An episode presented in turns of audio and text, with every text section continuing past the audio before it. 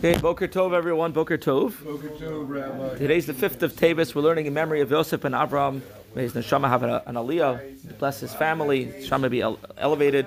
We're starting chapter number 6 in the Tanya.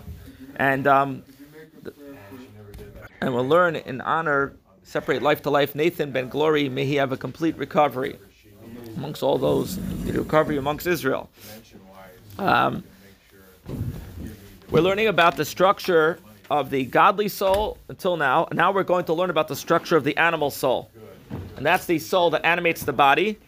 And it has also 10 channels of expression, which counters the te- 10 channels of expression of the godly soul. Seven of them are emotional, and three of them are intellectual, just like the godly soul. But by the animal, obviously the emotions are paramount, more powerful than the, than the intellect by the animal side. By the godly side, it's more about the intellect and emotional secondary. Okay? Um, they are actually expressions, not holy expressions, but mundane, worldly expressions. Um, everything that's not submission to God is considered klipa, as we're going to learn about the concept what klipa is more, more today. Uh, so the animal consists of t- ten faculties, seven emotional, three intellectual, and they also have garments of the soul, and that is the thought, speech, and action. And their garments are impure. Basically, in the, in the previous chapter, the Alter Rebbe explains that there's ten powers of the soul: wisdom, understanding, and knowledge are the intellect, and the seven emotions, which are kindness, severity, love, and fear, and all the derivatives of the seven emotions. And he explains that these ten faculties, three intellectual, seven emotional, get lifted by the garments of the soul. That means the garments of the soul are thought, speech, and action. So when the soul uses the thought to learn Torah, or speech to pray and do and, and, and say Torah, or action to do a mitzvah, it elevates the soul itself, reaches a higher level than the soul can reach on its own. Even though the soul is part of God, it goes higher when it's learning Torah, using its its garments uh, for holy things. Now we're going to learn on the flip side of it. Anything that's not holiness is called klipa. Now, there's generally speaking, there's two, two levels of klipa. There's klipas noga. It's like a like a fruit that has a peel over it. The peel is there to cover the fruit. So God wants to give us free choice. And therefore, He allows for us to have the, uh, the, the, the free choice to choose good or bad.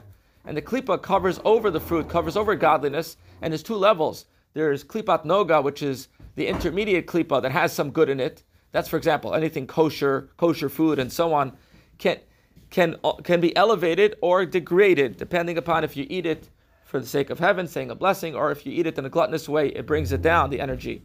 Then there's the three impure klipot. They're totally impure. That's like opaque, opaque peel. It's like the peel of a, of a grape that you could see the, the, the, pit, or there's a peel of an orange which is really thick. Those three impure klipot cannot be elevated. For example, let's say a piece of pork, even if you made a blessing on it, it's made from the three impure klipot, it cannot come bring up. And just like when a person uses their thought, speech, and action, if either of these klipot, they do it in the wrong way, it could lead the soul down. And these are the animal soul's um, garments of the animal soul and the emotions of the animal soul. Let's say that inside in the words of the Alter Rebbe. The Almighty has created one thing opposite the other. Just as the divine soul consists of ten holy faculties which correspond to the ten supernal sphere that is clothed in three holy garments, in other words, thought, speech, and action of Torah mitzvot, so too the soul of Sitra Achra. The word Sitra Achra is synonymous with Klipa. The Sitra Achra means the other side, not holiness. Okay, derived from Klipa Noga, which is clothed in man's blood, as explained in chapter one. The animal soul is clothed in the blood, and thereby animates the body. This soul too, consists of ten crowns of impurity. In other words, the faculties of Klipa called crowns in the Kabbalistic terminology terminology, these ten faculties are seven evil midot, seven emotional traits. Example, lust, the equivalent, the clip of the midah of chesed, kindness. Anger, which is expressed, expresses the midah of gevura, severity. Boastfulness, the equivalent of tiferet, beauty, and so forth. So just like there's the holy ten attributes, so the seven emotional, unholy, holy, this unholy as well. Which stem from the four evil elements mentioned above in chapter 1. So spiritual entities have their elements as physical objects do too. In this case, evil elements, since it's a soul of klipa. For example, we said anger comes from the element of fire, pride, ego, also from the element of fire that goes up, and so on. And the intellect, seichel, which gives birth to these seven evil midot, which is subdivided into three. Wisdom, understanding, and knowledge, the source of the midot. The intellectual faculties are described as the source of the evil midot, so the midot are commensurate with the quality of one's intellect. But just like before we said, somebody uses their godly intellect to have a create a love for God, think about God and love. Here, someone uses their animal soul's intellect to think about a material thing or, or, or a lustful thing that they might enjoy, and then uses the feelings to go feel it. Starts in the mind. And it depends on how high your mind is. A young person, a little kid, likes very simple toys. Get older, toys get more expensive, more sophisticated, because the mind, so the desire, the, the, the emotions are commensurate with the intellect. The, the, the higher the intellect, the different the emotions to the even the material side is is, is different.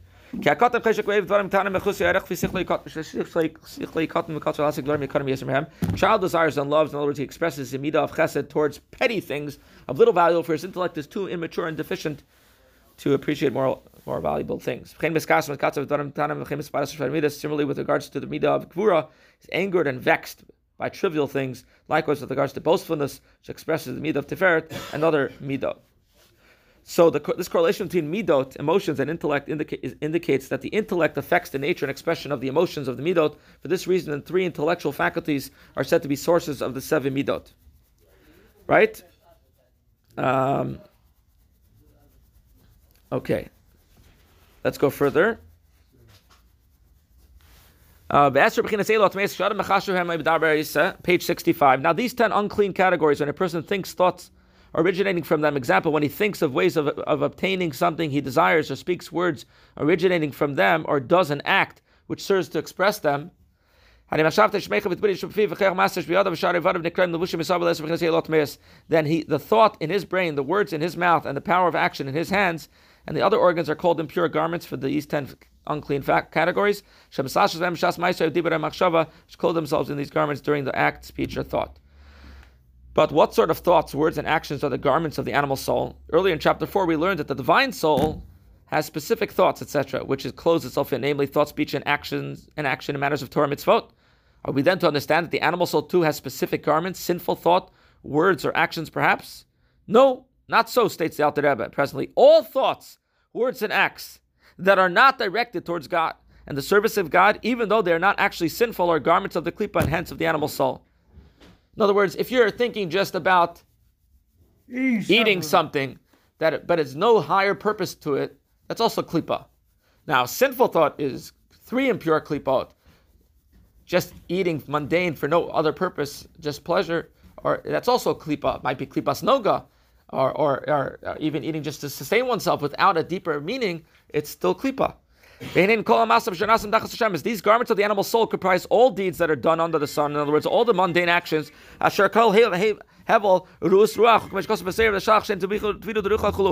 all vanity and an affliction of the spirit, as the Zohar Parshat B'Shalach interprets that this is a ruination of the spirit of holiness. So basically, every action you take has a why. Every feeling you have has a why. Ask yourself before making your move: Is this a mature decision? Is this fulfillment of the divine calling? So everything you do, every single you do, thing you do, could either be holiness or not holiness. If it ain't holiness, it's not holiness. Now, what level of clip it is, that's a, that's already a question. But if it doesn't have a higher purpose, if you're going to work so that you could live a healthy life and so that you could also have a nice Shabbos table and you could you could you could give tzedakah, so then your work becomes a, a, a, a, thing for Hashem. So that's that becomes a holy activity, knowing God in everything you do. But when you have nothing deeper to work than to just deepen your pockets, so that you could uh, whatever you could feel big by yourself, then then the work is klipa. Every everything could either be uh, those are those are again intermediate things. Sinful act, no matter what you think when you're doing it, is, it's it's wrong and it's automatically klipot.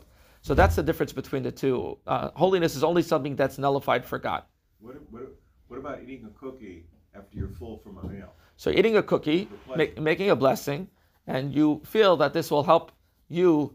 Um, your your your taste, your, your your you will feel better, and you'll be able to have more energy with that sugar intake to be able to go put the mezuzah on your door, help the lady carry her bags to the everything, or you're eating on Shabbos because you want to enjoy Shan Shabbat. It's a it's a mitzvah to enjoy So Shabbat especially is not a big deal. It's easy to accomplish. So when you have a deeper meaning behind it, there was a guy, the Rava once said, I didn't have a steak, so therefore I can't answer your question on the deep question on Talmud because when I have that piece of steak, my mind gets clear, or the wine makes me smarter. So the, sometimes there can be an idea of, of, of certain things that have a deeper purpose, or saying a joke to, to people in class so that their mind opens up to study. So these are examples of mundane things that can be used for positivity as well. So let's use all the mundane for godliness, and this will be revealed for all mankind with Mashiach comes speedily that everything's for holiness. Amen.